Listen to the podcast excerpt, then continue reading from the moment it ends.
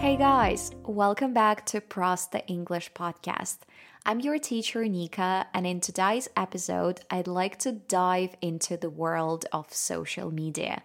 I'll share the role of social media in my life. We will also talk about dealing with social media addiction and explore the ways we can break the cycle of endlessly scrolling through our feeds. First of all, I'd like to mention that currently I'm actively using four social media platforms: Instagram, Telegram, YouTube, and Pinterest. And Instagram is my primary platform. It's the space where I develop my personal brand and also build my English school. It's also the place where I create content about my life. I also share insights about learning English, and I connect with my students. And I'm really enthusiastic about Instagram, and there are a couple of reasons why. Firstly, Instagram has many different options for communicating with audience. For example, I can write posts, I can create cool reels like short videos, or I can also share stories. I even can do all of these things on the same day if I've got enough time, but it's up to me to decide what type of content I would like to post today. Secondly, I love Instagram because it's like a filter, you know? Every day, hundreds of new people start following my blog. But thanks to my content, the values, goals, and lifestyle I communicate, only like-minded people stay with me and keep following me and keep studying with me in the future. I remember that at the beginning, when I only started my blog, I was afraid that I would face hate and negativity, but the reality is quite different. My blog's audience is awesome, you know, it's full of kind-hearted, goal-oriented, and very active people. And as the result, I have the same students who later on join my courses and classes. And every time I talk to my students, I think, wow, I'm I'm so lucky to work and to be surrounded by those kind of people. So yeah, I'm really thankful to Instagram for helping me building this awesome community. Another reason Instagram has my heart is because I have a chance to be closer to people who inspire and motivate me. And I can get to know more about their lifestyle, their way of thinking, their way of doing business and developing. And yes, I do not know those people personally, but I'm still picking up lessons from their stories, and thanks to that, I may improve the quality of my life. And one more important point that I wanted to mention is that thanks to Instagram, I can stay in touch with my friends and family members who live really far away in other countries. Just by watching their stories, I can find out what's going on in their lives, and it helps us stay connected. But, you know, even though I'm head over heels in love with Instagram, I have to admit that, unfortunately, I'm addicted to this platform because the content is created the way to keep us engaged and keep us scrolling it for hours. And for example, sometimes I log in to Instagram just to check messages that I've got from my students. But half an hour later, I find myself watching reels and I don't remember how it happened. Or I may come to a cafe where I want to relax and enjoy the beauty of nature and the taste of coffee, but somehow every ten minutes my hand unconsciously opens Instagram and I start scrolling stories. You know, it's hard for me to distance myself from social media since, like I mentioned before, I've got my business and my students there. But I'm still working on spending less time on it because, first of all, it kills a bunch of my free time that I could use for something helpful and useful. And secondly, there are times when I feel vulnerable, when I feel insecure and not so confident, And when I see the stories of someone's, you know, successful success or someone achieving great results, it sometimes makes me feel down and takes away my motivation and my energy. So that's why, guys, this podcast is not only for you, but for me too.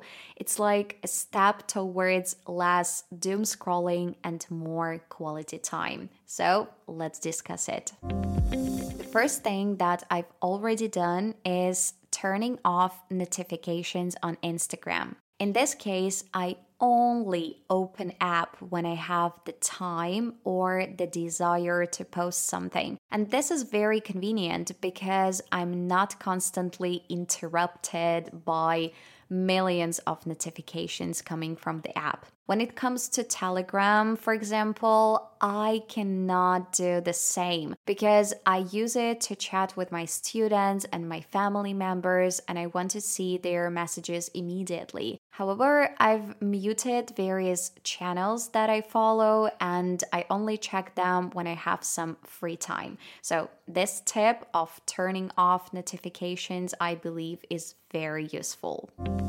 Another trick for spending less time on social media is to unfollow blogs and channels that don't inspire you or provide useful information. Let's say you follow some of your work colleagues, but they post a lot of silly stories that you aren't interested in. And in this case, if you can't unfollow them because you think it's impolite, you can just mute their stories and keep only their posts. This way, you will still see their photos from time to time when they post them in the main feed, but you will not be bothered by their daily stories. And here I've got one more really important thing to mention. If you follow blogs that annoy you or make you feel bad about yourself or make you question your skills and talents and generally bring you down, then simply unfollow them. You will not lose anything, but you will quickly notice that your mental health and your mental well-being improves. Pay attention to when you're endlessly scrolling on social media, because in my case, for example, I used to start my day with my phone and end it with my phone. And in the mornings, right after my alarm went off, I remember I used to open up Instagram and spend around thirty minutes just scrolling Instagram feed. And I remember times, for example, when I planned to get up early and do a lot of things, but instead I found myself getting up early just to waste time on Instagram. Then I felt frustrated, I felt unsatisfied, and of course I felt stressed because I had to rush through tasks. If you are in the same boat and can't wake up without checking your Instagram feed, I think it's time for a change. So try swapping this habit with something else. For example, turning on some music instead of opening Instagram. And I believe that music can really help you wake up and boost your mood. And you may even find yourself singing and dancing along, making it a pretty awesome way to start your day. In addition to good music, you could also listen to positive affirmations on YouTube. These are the videos where someone, like a speaker, usually encourages you, telling you that your day is going to be filled with good things, good people, and positive stuff. They also highlight your positive qualities and character traits and the things you should be thankful for. And with these videos, you will feel more grateful and you will be able to consciously focus on your own thoughts and your own emotions.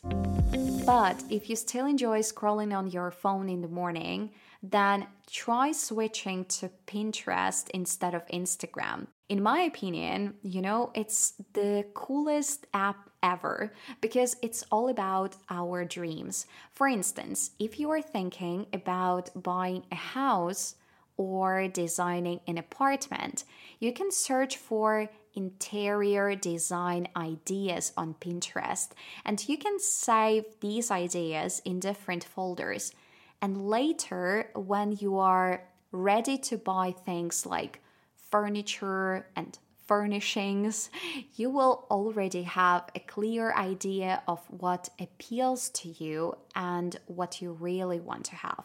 Apart from your home decor, you can also find inspiration for your next trips or outfits for upcoming seasons. You know, spending even just like fifteen minutes collecting and visualizing your dreams can be amazing, and you will know exactly what you want, and you won't be influenced by other people's dreams, which can happen on Instagram.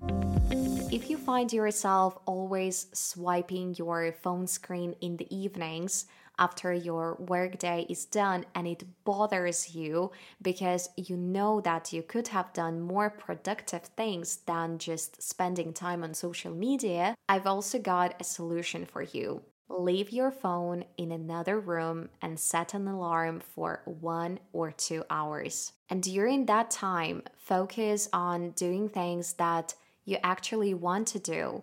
For example, read a book, make a dinner, chat with your family, and enjoy quality time with them. The idea is that if you don't see your phone, you don't feel the need to check it every ten minutes and dive into social media. I personally bring my phone to another room at ten p.m. I really want to start doing it earlier, but ten p.m. is already progress for me. And during this hour before I go to bed, I can read a book or learn Polish or just have a chat with my husband about his day and the latest news.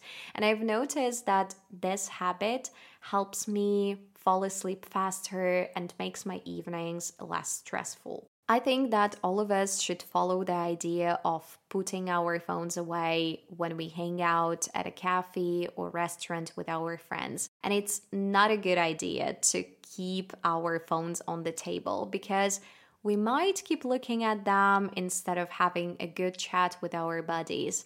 And in this case, if you really want to spend quality time with your loved people, keep your phone in your bag and it will not distract you.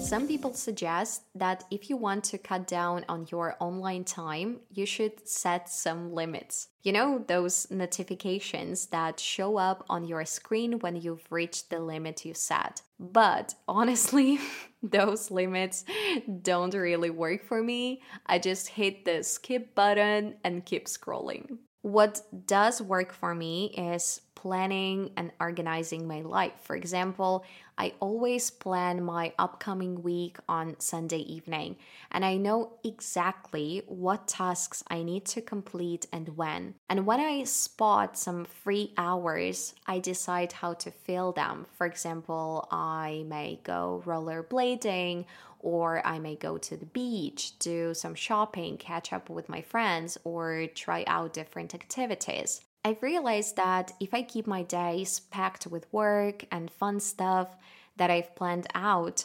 I end up with just about an hour for my phone, and that's a great result. Exactly the same thing goes for weekends. If I want to relax and unwind properly, then I need to plan enjoyable things in advance. Otherwise, I will just end up at home or in a cafe scrolling through my phone. For example, last weekend, my husband and I went to a rope park on Saturday. A rope park is a place with ropes between trees where you can climb around. And we spent there about one and a half hours. And you know, I didn't even think about my phone because, well, I was literally up in the tree. And after that time, I noticed that I felt so refreshed. Or on Sunday, we went stand-up paddleboarding in the old town of Densk. And again, my phone had no chance because my hands were totally occupied. So what I'm trying to say is that the rules and limits, they don't really help me. What works is doing fun stuff that keeps me busy and makes me forget about social media completely. Okay guys, so those are all the ideas I wanted to discuss with you today. Of course, we've got to agree that we cannot live without social media, but we can manage and control the time we spend there, so we don't end up wasting our actual lives and special moments we could be sharing with our beloved ones. Thank you so much guys for staying with me and for listening to me today. If you still haven't followed this podcast, please do so. And if you want to keep in touch with me, you can find me on Instagram and on Telegram. The links are right there in the episode description. Have a great day, have a wonderful day, and I'll talk to you next week. Bye-bye!